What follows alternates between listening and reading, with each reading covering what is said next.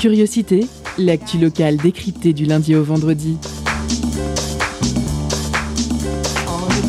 Pendant une heure, la rédaction de Prune écoute et questionne les acteurs du territoire.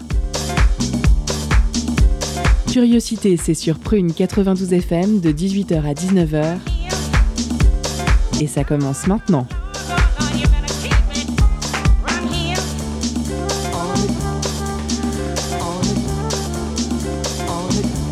Bonjour C'est la musique Bonjour, bonsoir, chers auditeurs et auditrices. Vous êtes sur Prune 92 FM. Il est 18h, c'est l'heure de curiosité. Je suis John et je vous accueille pour votre quotidienne. Avec moi ce soir, Sarah pour l'interview. Salut Sarah. Salut. Ah, peut-être ton micro n'est pas allumé. C'est pas grave, tu as dit bonjour. La chronique de retour en duo pour Arthur et Anthony. Bonsoir à vous. Salut. Coucou. Salut. Et à la réelle ce soir, c'est Seb. Salut Seb. Bonsoir. Bonsoir. Et tout de suite, c'est l'heure des éphémérides de John. Les éphémérides de John, c'est vraiment vachement bien. C'est ce qu'il dit. On apprend plein de trucs super. Les éphémérides.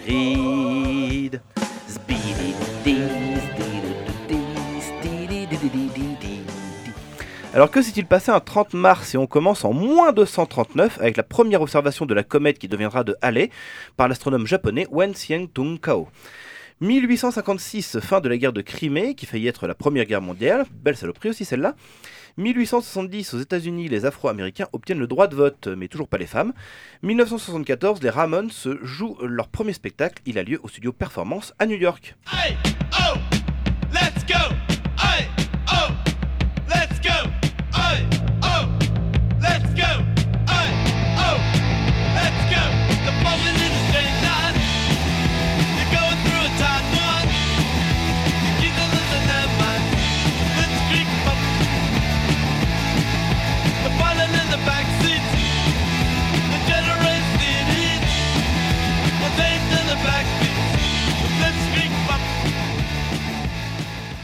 1989, inauguration de la pyramide du Louvre en 2004 sur une étude selon un chercheur allemand de du Hamburg Medical Research Institute, l'activité sexuelle stimule le cerveau et rend les gens plus intelligents. Monsieur Werner Ambermel soutient que les rapports sexuels réguliers favorisent l'intelligence puisqu'ils augmentent l'afflux d'adrénaline au cerveau et causent l'augmentation de la production de l'hormone cortisol qui stimule la matière grise. Voilà, vous savez ce qu'il vous reste à faire. On passe aux naissances du 30 mars et si vous voulez vous lancer dans une carrière artistique, il faut être né un 30 mars puisque entre 1746, le peintre espagnol Francisco de Goya, 1844, l'archétype du poète maudit Paul Verlaine, 1853, peintre le plus célèbre et célébré Vincent Van Gogh, 1895, l'écrivain Jean Giono, à qui l'on doit L'homme qui plantait des arbres ou Le hussard sur le toit, 1937, l'acteur et comédien de doublage Michel Modo, qu'on retrouve dans beaucoup de dessins animés, mais également pas moins de 15 personnages des Simpsons, comme Burns, Skinner, Krusty ou Wiggum. Il faudra vraiment qu'on fasse un truc tous les deux. Oh mon Dieu, c'est monstrueux. Jamais je n'ai entendu une chose aussi insensée. Je refuse énergiquement d'y être associé. Ah bah, bah, bah, d'accord. Mais surtout, moult chanteurs et chanteuses, préparez vos oreilles. 1945, chanteur mais aussi célébrissime guitariste, Eric Clapton.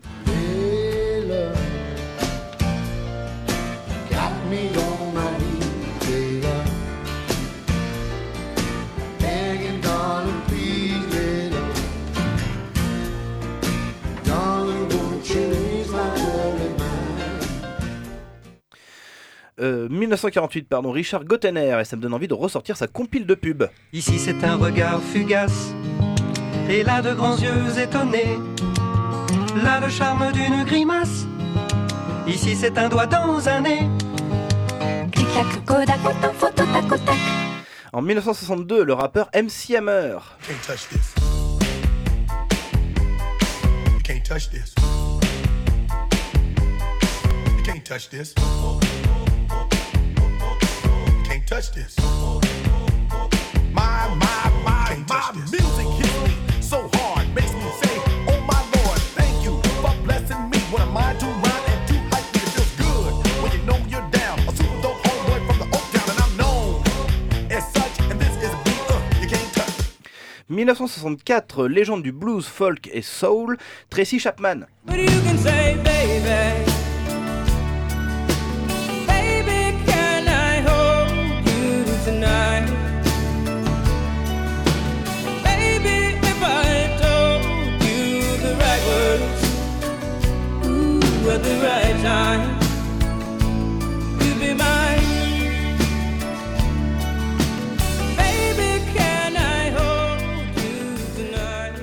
1968, euh, ne serait-ce que la plus grande chanteuse de notre temps, l'immense Céline Dion.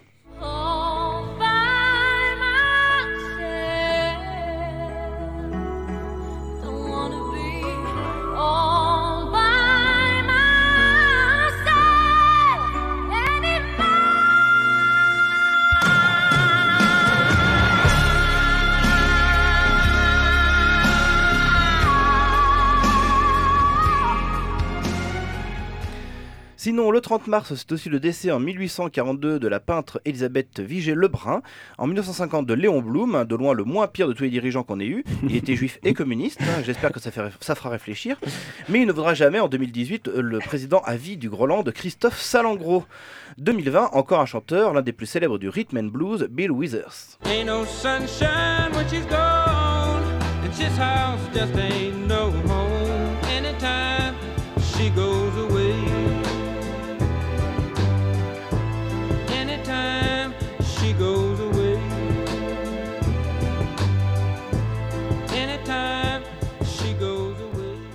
J'avais dit beaucoup de chanteurs. Avec ce soir Pietro, euh, pardon, plutôt, pas c'est un info classique, c'est mieux. Avec ce soir Pietro Antonio Locatelli, né le 3 septembre 1695 à Bergame et mort le 30 mars 1764 à Amsterdam. Violoniste virtuose et compositeur italien de musique baroque, l'un des plus grands violonistes de son temps.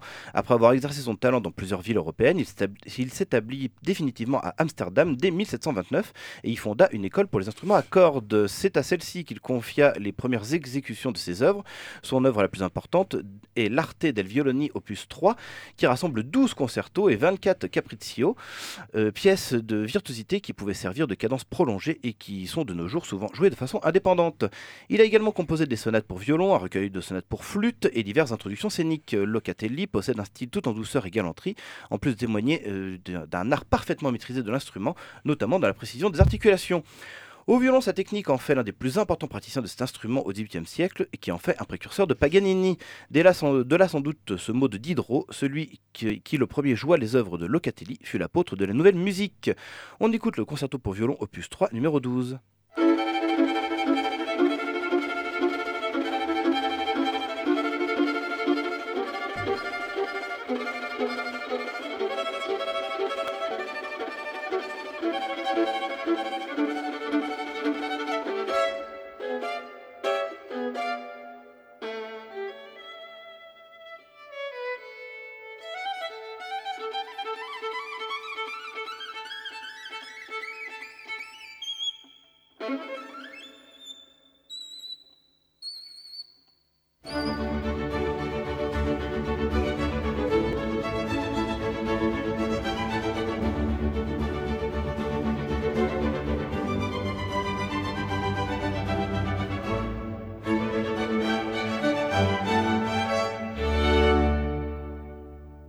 Il est temps de passer à notre sommaire. Et ce soir en première partie nous recevrons Miguel Jean pour parler de la conférence débat maltraitance, prévenir, comprendre, agir, organisée par l'association Alma 44 en partenariat avec l'espace de réflexion éthique des Pays de la Loire et Calirel.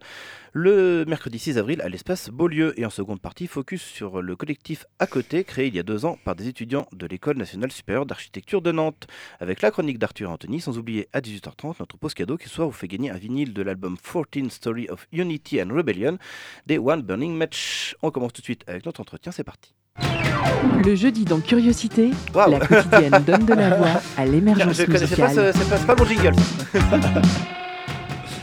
On fera avec, Sarah, je t'en prie. Bonjour Miguel Jean, vous êtes président de l'association Alma 44, Allo Maltraitance Adulte Âgés et praticien hospitalier. Ce soir, vous êtes sur Prune pour évoquer le sujet des maltraitances sur les personnes âgées. Alors qu'est paru un livre à l'origine d'un scandale, Les Fossoyeurs, par euh, Victor Castanet, vous organisez une conférence débat Maltraitance, prévenir, comprendre, agir le mercredi 6 avril de 18h à 20h à l'espace Beaulieu. Alors, Miguel Jean, est-ce que vous pouvez tout d'abord euh, me présenter votre collectif Alma 44 Oui, merci de me donner la parole. Euh, Alma 44, c'est une association qui existe depuis assez longtemps, qui fait partie de la Fédération nationale 3977, qui est une cellule d'écoute pour les personnes victimes ou témoins de maltraitance. Alors, c'est, vous l'avez dit, pour les personnes âgées, mais pas seulement, c'est aussi pour les personnes en situation de handicap. que cette cellule d'écoute a été mise en place. Et à Nantes, elle est animée par des bénévoles. hein, c'est une association en 1901. Et la, la- la conférence débat que vous avez rappelée, je vous en remercie, a été organisée depuis très longtemps, bien avant la sortie de ce livre. Et c'est vrai qu'on est un peu raccord là en termes d'actualité avec cette sortie des, des Fossoyeurs. Alors on évoque euh, les maltraitances. Quel constat faites-vous en Loire-Atlantique euh, au niveau de ces maltraitances? Bon, bah, malheureusement, les chiffres en Atl- Atlantique sont à peu près les mêmes que dans d'autres départements.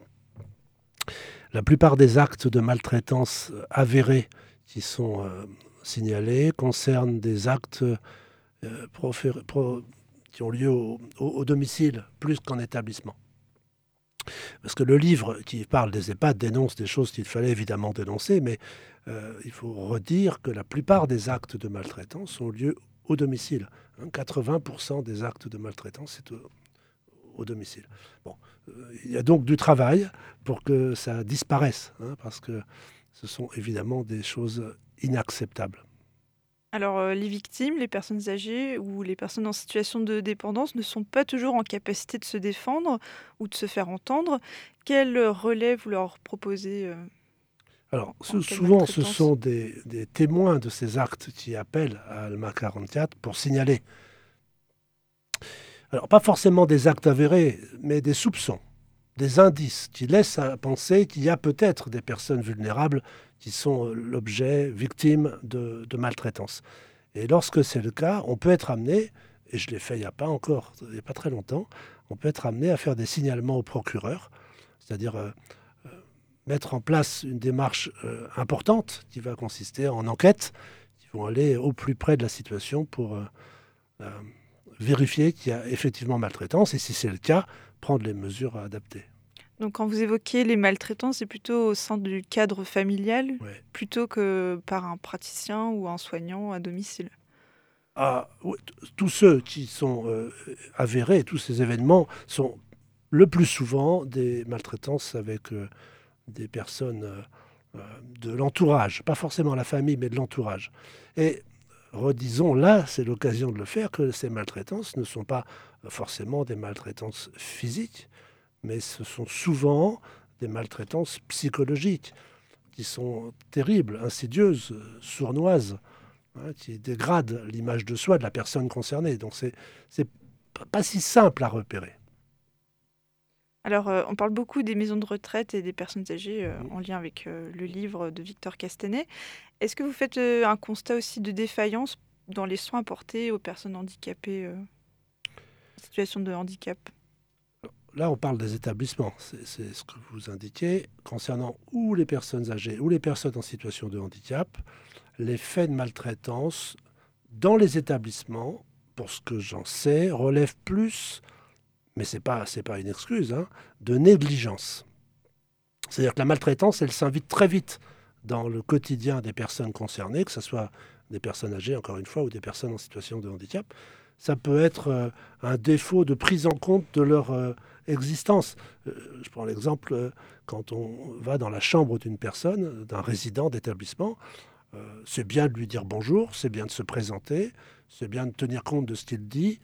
Euh, et quand on ne le fait pas, j'estime que ça relève d'une forme de maltraitance. Parce que ça, ça, le, ça le déconsidère en tant que sujet. Hein, pas, on ne s'occupe pas d'objets, on s'occupe de personnes, on s'occupe de sujets. Et donc il faut les considérer comme tels, même dans les petits gestes de la vie de tous les jours. Alors la, la vieillesse nous paraît loin euh, et on préfère souvent détourner notre regard de, ces questions qui nous renvoient quand même à l'idée de mort. C'est pas toujours euh, simple à aborder, mais pourtant c'est une question essentielle au regard du vieillissement euh, de la population. Alors vous, en tant que praticien, euh, comment on pourrait changer pour les choses pour accompagner le troisième âge? Alors, la, la vieillesse n'est jamais si loin qu'on l'imagine. Je parle pour moi, évidemment. Par contre, c'est vrai qu'on peut, les uns et les autres, se retrouver confrontés à la vulnérabilité par l'intermédiaire de la maladie, notamment, et ça, à quel âge que ce soit.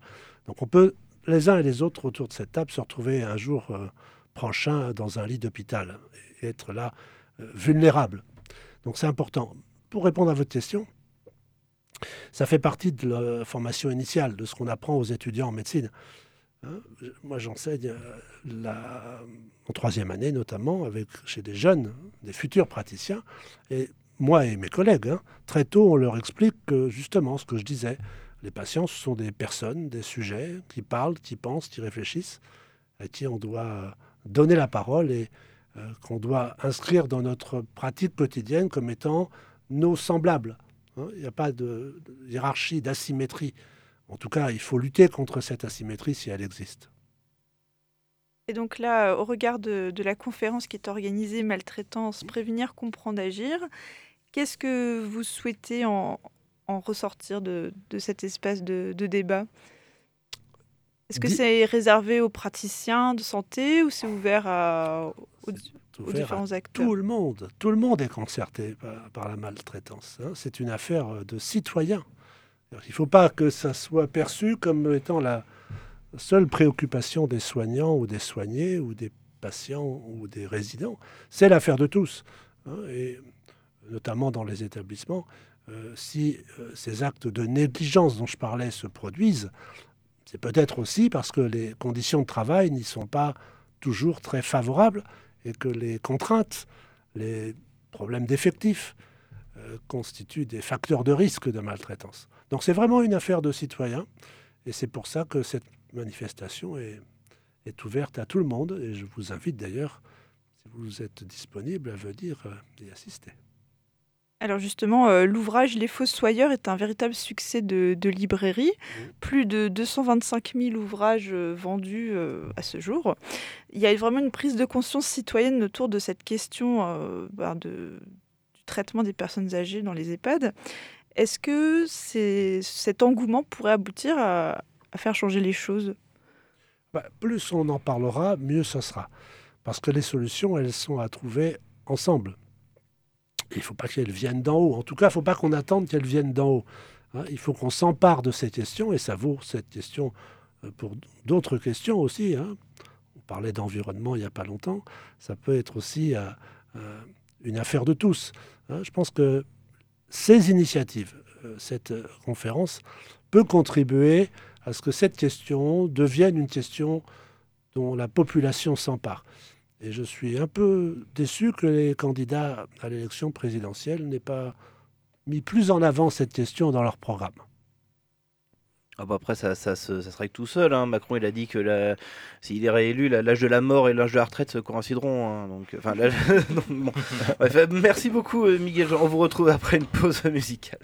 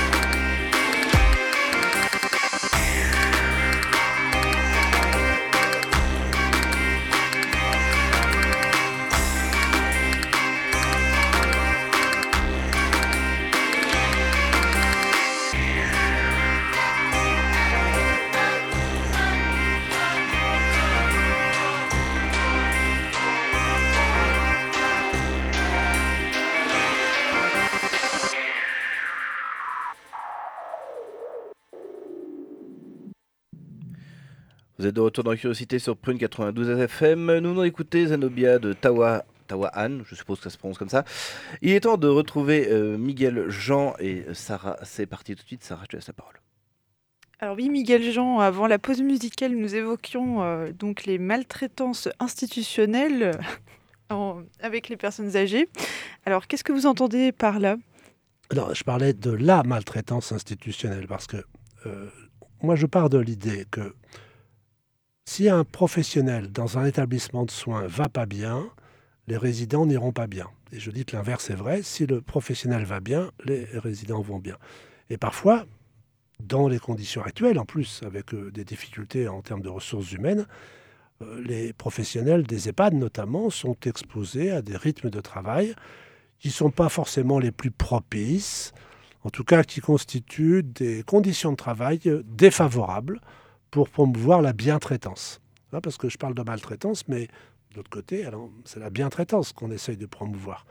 Et pour promouvoir la bientraitance, il faut avoir le temps de réaliser, par exemple, les gestes de soins.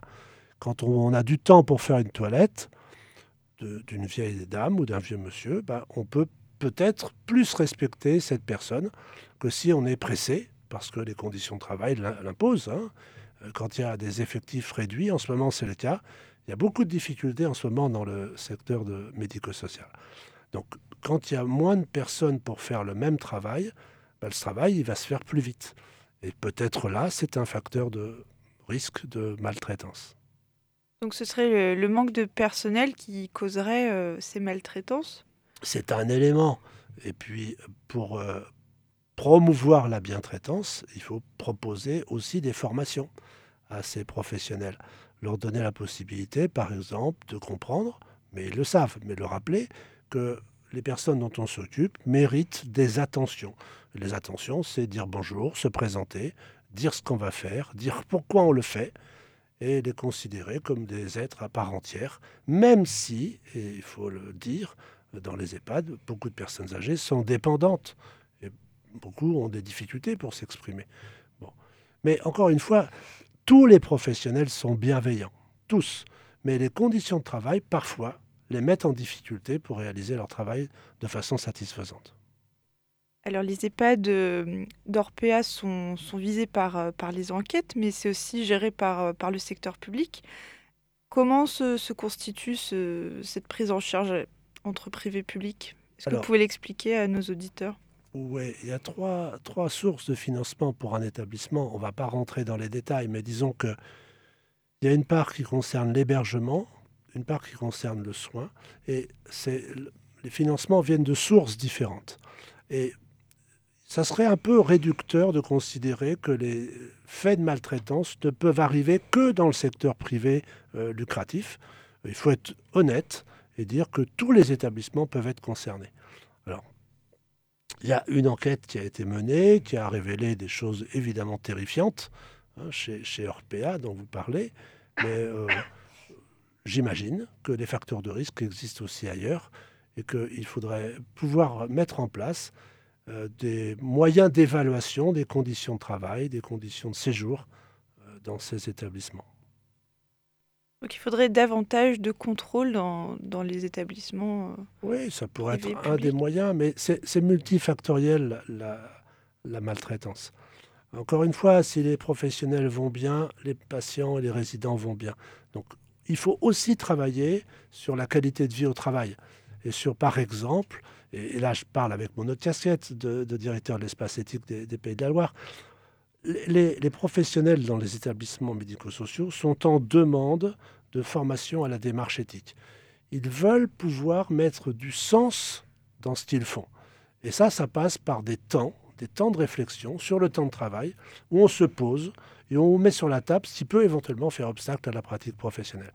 Bien malheureusement, dans les, dans euh, périodes qu'on traverse, ces temps-là disparaissent. Ces temps où on peut discuter, s'interroger sur sa pratique. Eh ben, faisons en sorte que ça puisse être restauré, ces temps-là. Alors en tant que, que praticien hospitalier et, et président de l'association Alma 44, est-ce que vous avez remarqué que le Covid a- n'a fait qu'engendrer les maltraitances euh, Ah, ah bah ça a été catastrophique, le Covid. Parce que ça a été relevé déjà pour les, les violences de genre et, et et les violences faites aux enfants? Alors est-ce que ça s'étend? Tout le monde a souffert. Tout le monde a souffert. Et si on revient dans les EHPAD, on y était il y a deux minutes, on va y retourner. Pendant cette période de pandémie, on a euh, voulu, l'idée était peut-être pas si mauvaise que ça, protéger les personnes âgées de ce fameux virus. Mais pour les protéger, on a décidé de les enfermer. Je suis pas sûr que ça soit la meilleure idée de l'année, ça, parce que enfermer une personne âgée qui habituellement déambule, bah, ça la replie sur elle-même et on a vu des catastrophes. On a vu des familles qui ne pouvaient plus visiter leurs euh, parents, leurs grands-parents. Et on a vu parfois euh, des euh, personnes âgées mourir, non pas du Covid, mais mourir de chagrin, parce qu'elles ne voyaient plus personne. Donc c'était une fausse bonne idée de vouloir les protéger à tout prix. Oui, euh, Sarah tu as terminé? Ben, Merci beaucoup euh, Miguel Jean d'avoir répondu à toutes ces questions. Euh, je rappelle que donc la, la- la conférence débat maltraitance prévenir comprendre agir aura lieu mercredi 6 avril à l'espace Beaulieu. J'ai plus les horaires, c'est C'est à 18h. C'est sur inscription. sur inscription. Alors, je donne peut-être l'adresse mail pour s'inscrire. assoalma44 at gmail.com. A2SO-A-L-M-A 44 arrobase gmail.com. Ben, parfait. Merci encore une fois d'avoir été euh, parmi nous. Euh, en seconde partie, euh, nous retrouverons, euh, je disais, le focus sur le collectif à côté créé il y a deux ans par des étudiants de l'École nationale supérieure d'architecture de Nantes. Mais tout de suite, il est temps de retrouver notre chronique d'Arthur et Anthony. Étonnante, perspicace, amusante, actuelle. Les chroniques de curiosité.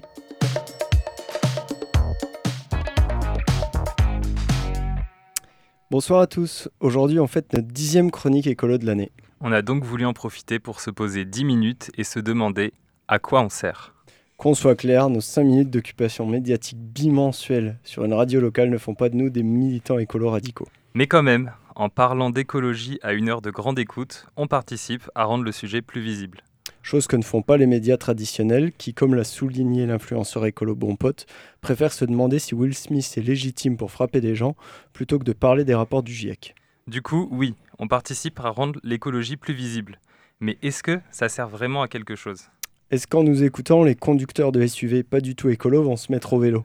Est-ce parce qu'on vous aura fait sourire que vous aurez retenu quelque chose des sujets qu'on aborde? Est-ce qu'on devrait garder un ton léger et drôle pour dédramatiser le sujet et donner envie aux gens qui nous écoutent de s'y intéresser plus? Ou est-ce qu'on devrait au contraire annoncer la fin du monde et déprimer tout le monde en se disant que la détresse pousse à agir? Et surtout, question fondamentale, est-ce que John va nous remercier d'avoir plombé l'ambiance ce soir? Ah bah comme d'hab, oui, je vous remercie quand même. Donc euh, voici un aperçu du genre de questions qu'on se pose quand on écrit nos chroniques sur l'écologie. Puis il y a aussi la contrainte du temps. Quand on, découvre, quand on découvre une thématique, on apprend plein de choses jusqu'à percevoir sa complexité, ses nuances et ses connexions avec d'autres sujets. Puis dès qu'on commence à en avoir une vision globale, il est temps d'écrire la chronique, en simplifiant et en restant superficiel pour que ça rentre dans les 4 minutes imparties. Frustrant euh, comme processus. Nos rêves de vulgarisation écologique se sont transformés en divertissement écologique. Osons inventer un nouveau mot, nous faisons de l'écologie de surface. Alors peut-être qu'on devrait envisager de demander un peu plus de temps d'antenne à la rédactrice en chef de Prune. Constance, si tu nous écoutes. Et encore, nous on a l'avantage d'écrire à deux.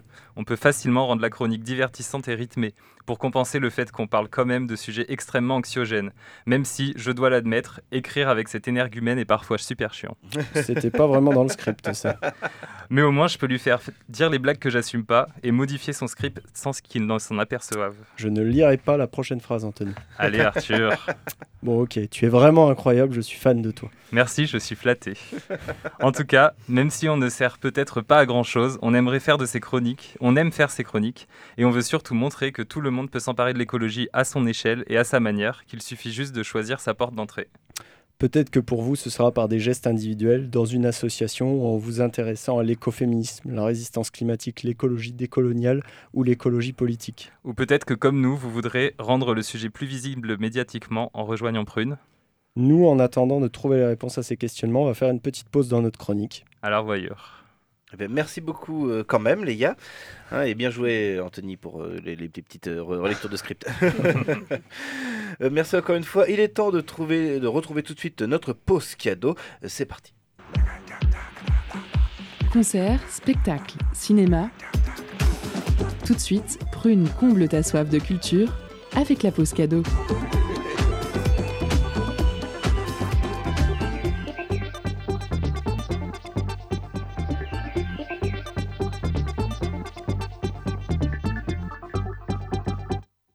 Ce soir, Prune vous fait gagner un vinyle de l'album 14 Stories of Unity and Rebellion des One Burning Match, une compilation des 7 vinyles sortis par le groupe entre 2015 et 2019 pour un total de 14 titres.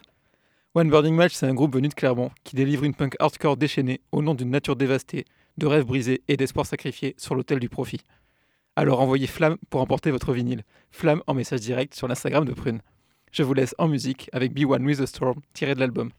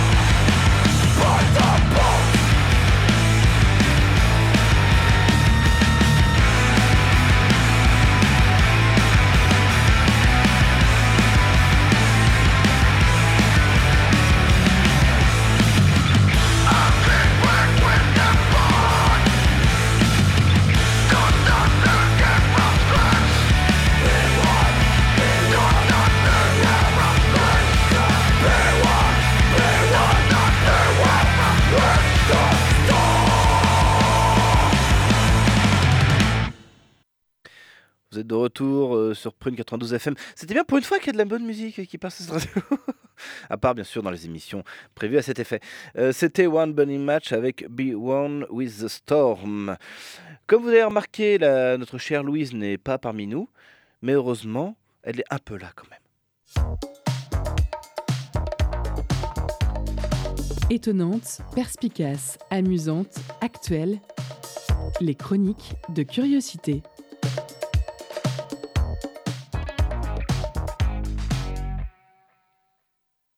Bon, pas de temps à perdre, rentrons tout de suite dans le vif du sujet. J'ai appris récemment que si on n'arrive pas à descendre l'empreinte carbone à moins de 2 tonnes de CO2 par an et par personne, et bah d'ici d'ici 2100, les records de chaleur seront d'environ 50 degrés à Nantes. Ouf, ça y est, ça c'est dit, mon niveau d'éco-anxiété va un peu mieux. On peut passer aux choses sérieuses. Parce qu'aujourd'hui, chers auditeurs, je n'ai pas envie de vous dire que le monde va mal. Enfin, ça, je l'ai déjà fait, mais je ne vais pas vous annoncer d'autres mauvaises nouvelles.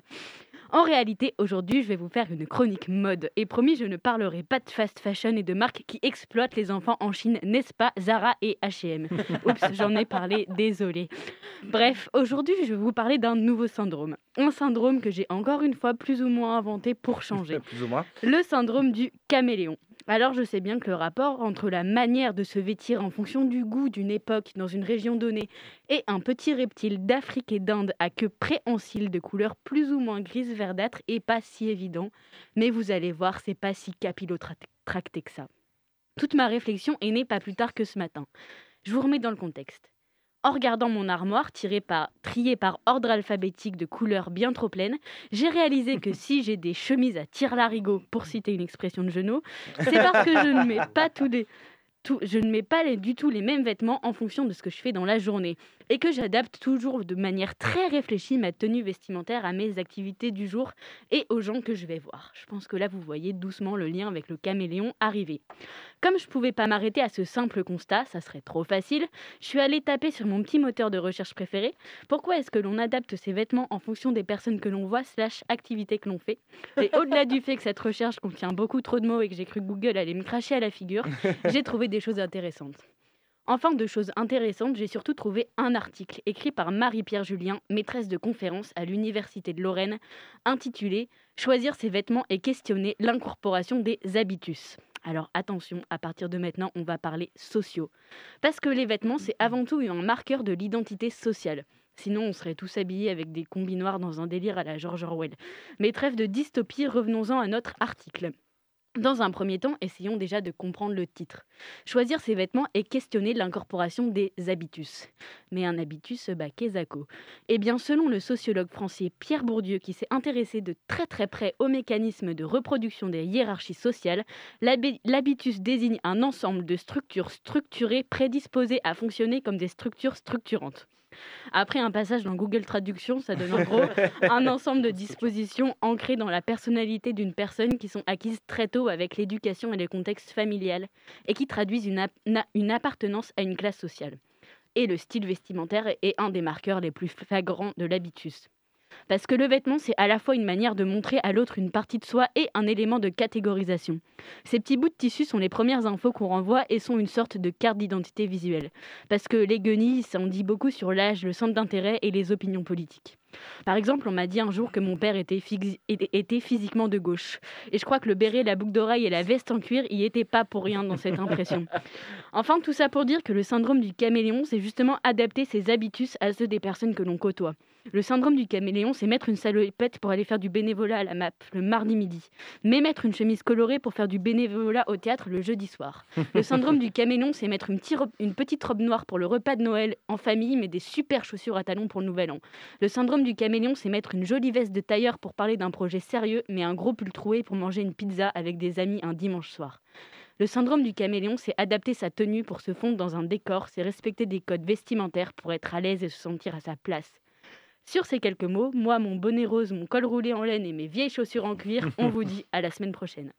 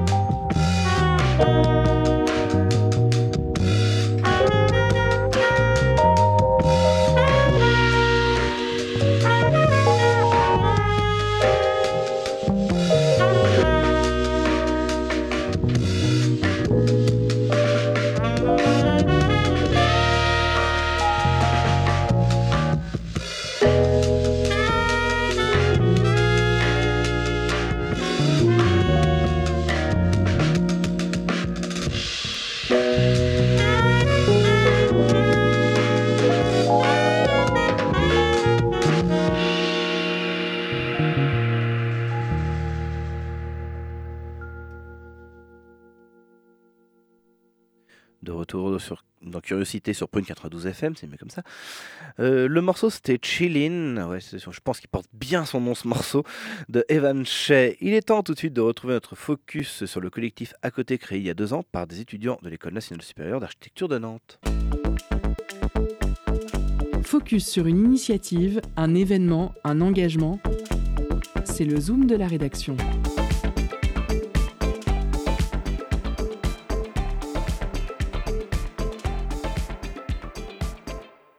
Ce soir, dans le focus de l'émission, nous recevons Axel et Amaury, étudiants à l'École nationale supérieure d'architecture de Nantes et membres du collectif à côté. Donc, cette association a été créée euh, il y a deux ans par euh, 15 étudiants euh, de, de l'ENSA désireux et désireuses d'explorer la ville et de mettre à profit leurs compétences dans divers domaines tels que l'architecture, la cartographie ou encore euh, le graphisme. Ce collectif, c'est également euh, l'occasion pour eux de s'engager sur des sujets de société à travers la réalisation de projets dont ils viennent nous parler ce soir. Axel et Am- Amaury, bonsoir et merci d'avoir accepté euh, notre invitation. Alors, euh, première question, votre collectif existe depuis deux ans maintenant. Comment vous est venu, euh, tout simplement, en fait, comment vous est venue l'idée de, le- créer? Je pense que l'idée est venue vraiment d'une tradition de l'école d'architecture autour de la création de collectifs, c'est-à-dire qu'on n'est pas les premiers, et j'espère qu'on ne sera pas les derniers dans cette école. Euh, une tradition nantaise où euh, l'école met à disposition des moyens et a même une espèce, d'énergie euh, commune, une émulsion, où voilà, 10, 5, et en l'occurrence nous 15 personnes se retrouvent et on disent on, veut jouer les architectes, on veut, on veut essayer de, de réinventer un peu notre métier qui est encore pas le nôtre. Et, voilà, l'idée, est partie de là, avec, en disant nous, on voulait pas forcément euh, que aller dans une construction de projet, pas aller dans, dans- cette direction qui a été beaucoup empruntée, mais aussi de s'engager sur des sujets de société et, d'aller travailler, euh, travailler euh, voilà, des, des, sur d'autres formats aussi que, que, la construction. Alors, à côté, pourquoi avoir choisi ce nom? Est-ce que c'est une référence euh, à la statue érigée place Bouffée à Nantes, intitulée Éloge du pas de côté, et qui est censée représenter la culture décalée et originale de la ville, comme l'ont expliqué euh, notamment les organisateurs du voyage à Nantes, qui sont euh, notamment les initiateurs du, projet. Est-ce que c'est une référence euh, justement à cette, euh, statue euh, érigée ou, pas du tout? Euh, alors c'est assez amusant en fait comme euh, comparaison parce que c'est vrai qu'on a eu pas mal d'explications euh, su- suite à notre nom et à son origine, mais je pense qu'on n'a encore jamais vraiment fait le, le parallèle trop avec cette statue. Enfin, on l'a fait, mais c'était pas l'origine, c'était plus l'idée de dire que bah, fait ça aussi à côté de nos études, euh, peut-être euh, suivant comment ça se poursuit à côté de notre travail aussi. Et euh, il y avait aussi une notion de local qui est aujourd'hui de plus en plus euh, présente euh, euh, bah, du coup au sein de, de notamment l'architecture et plein d'autres domaines qu'on voulait mettre euh, par ce nom aussi. Euh, Est-ce qu'il y a un jeu sur les accents aussi? Enfin, à côté, il y a trois accents, un sur A, un sur O, un sur E. Ça fait un petit peu, je sais pas, angle, architecture, tout ça. Alors, euh, je sais pas si euh, il y y a une. euh, En tout cas, ce qui est sûr, c'est que le nom, on a vraiment envie, eu de- on a vraiment eu envie de s'amuser. Il faut savoir que voilà, on a mis six mois à trouver un nom, six mois à trouver un nom et un logo. Euh, donc, on a, on a retourné les noms et les, les lettres dans tous les sens. Mais oui, on s'est bien amusé. euh. Alors, je, je souhaiterais revenir aussi sur le fonctionnement du collectif euh, à côté. Euh, donc, quel type euh, de projet vous réalisez? Euh, on va dire tout ce qui se présente à nous et qui nous fait marrer, je pense. Euh, voilà, euh, je pense que le- l'architecture, euh, on nous a beaucoup enseigné une façon, enfin plusieurs façons, mais il y, a- un modèle assez dominant. On a, on avait envie de, de, re- de redéfinir un peu ce que c'était. Donc là, nous, on, travaille sur pas mal de choses. Euh, en ce moment, on travaille sur la, par exemple, la construction d'un kiosque euh, de conservation habitante. Donc pas nous qui faisons la conservation habitante, une agence d'architecture. Euh, puis on travaille là euh, sur une carte aussi qui va avec la criée, donc qui a édité euh, par exemple la carte de la ZAD. et, du coup, nous on fait une carte sur l'hospitalité et l'inhospitalité à Nantes, sur la question de l'exil. Et ça, c'est une carte qui va sortir début avril avec, plusieurs autres cartes. Donc voilà, on espère que vous allez pouvoir les retrouver. Alors justement, comment euh, va naître l'idée d'un projet? Est-ce que vous êtes euh, rejoint par, euh, par des personnes extérieures à l'association? Comment vous, vous réalisez en fait Est-ce que vous contactez des personnes ou est-ce que c'est des entreprises par exemple qui vous contactent, des assos qui vous contactent? Comment se, met en place un peu cette réalisation de, de, projet? Ben, je pense qu'on peut dire qu'il y a des origines assez diverses. Bah, comme je pense beaucoup de structures, au début, ça marche beaucoup à l'opportunité. À savoir que, euh, bah, notamment, le premier projet qu'on a fait, euh, bah, bon, là, pour le coup, c'était encore dans la construction, c'était un sauna pour les parents d'un ami, parce que c'était l'occasion d'apprendre à travailler ensemble, euh, bah, du coup, d'avoir des gens qui nous faisaient confiance pour nous donner un, un projet à faire. Et après, il y a différentes façons. Il y a soit des gens qui viennent nous voir, soit des projets même internes au collectif sur des sujets qui nous tiennent à cœur, qui ont été développés et qui derrière, par exemple, comme euh, l'un des projets euh, qui a été fait, qui s'appelait euh, La rue non masculin, qui est un projet à l'origine du collectif et qui a été ensuite subventionné par la ville, par le CRUS, pour bah, augmenter la portée de ce projet-là. Euh, vous dites également vouloir parler de sujets qui vous bousculent euh, dans une série de, de fanzines, enfin de fanzines, pour le dire correctement, pardon. Euh, de, de quoi s'agit-il au juste? C'est toujours un peu la même, la même idée. Là, pour le coup, on s'est, on s'est, c'est un projet qui a été développé en interne euh, autour d'un verre, euh, un bar. On se dit, mais c'est marrant quand même, on traverse beaucoup plus de rues euh, d'hommes que de femmes. Et euh, voilà, un travail de gros travail de recensement euh, pour euh, montrer la ville sous un nouveau jour, qui est voilà, dans ce travail de fanzine, un petit journal qui est gratuit, que vous, pouvez trouver un peu partout. Et on en a même édité un deuxième, alors pas un deuxième de la même façon, mais aussi sur la question de l'exil, en essayant de raconter des, parcours, enfin des vécus de la ville de Nantes et d'imaginaires euh, de personnes exilées. Voilà, il y en a à Durance, un peu partout, mais, voilà, c'est une, autre facette aussi. on aime bien le travail éditorial, de sortir des petits objets. Ok, donc justement, je, viens de, enfin, vous venez de citer votre journal euh, tout à l'heure, euh, peut-être pour comprendre un petit peu plus euh, de ce dont il s'agit. On imagine que la création de ce, projet nécessite pas mal de, temps, de réflexion, de recherche. Comment justement l'idée de travailler sur le nom des rues s'est-elle dévoilée?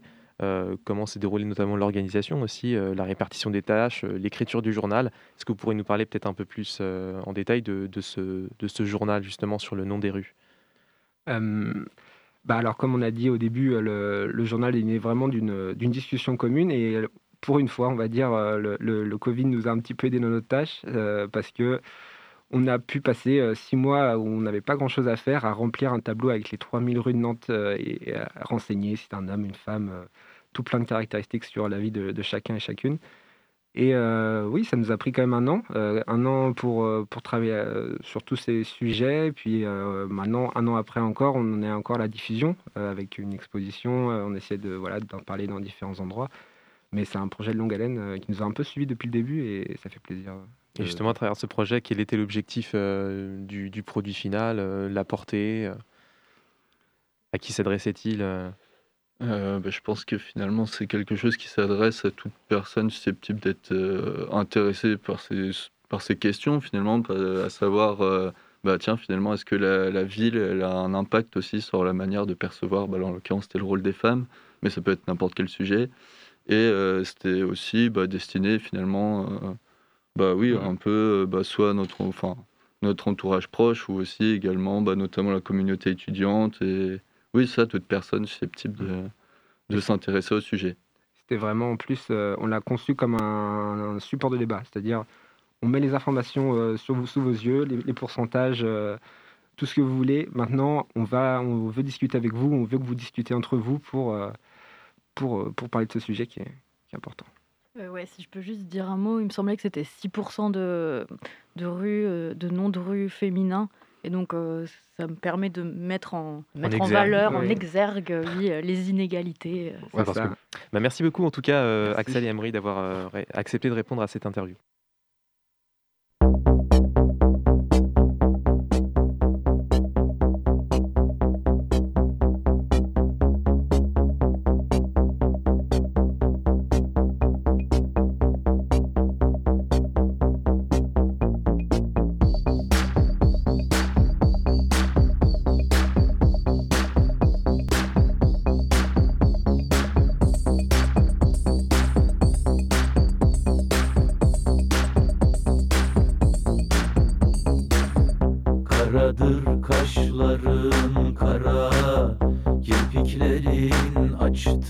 your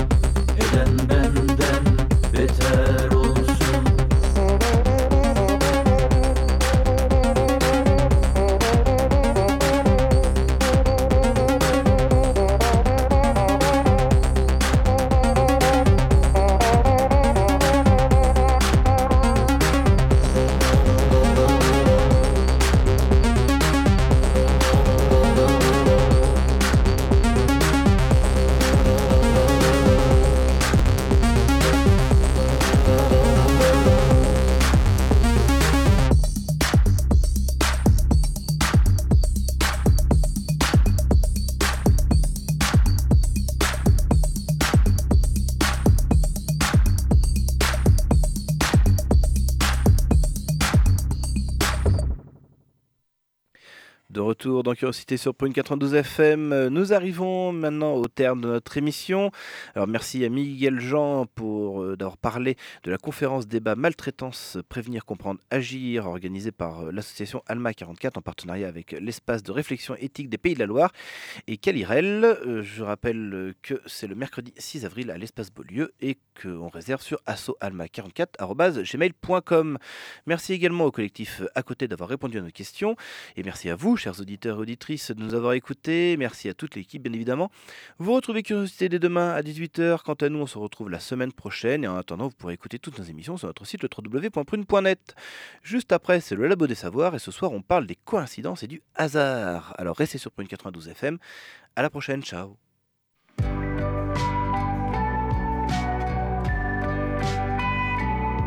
Pour écouter ou réécouter Curiosité, rendez-vous sur le www.prune.net.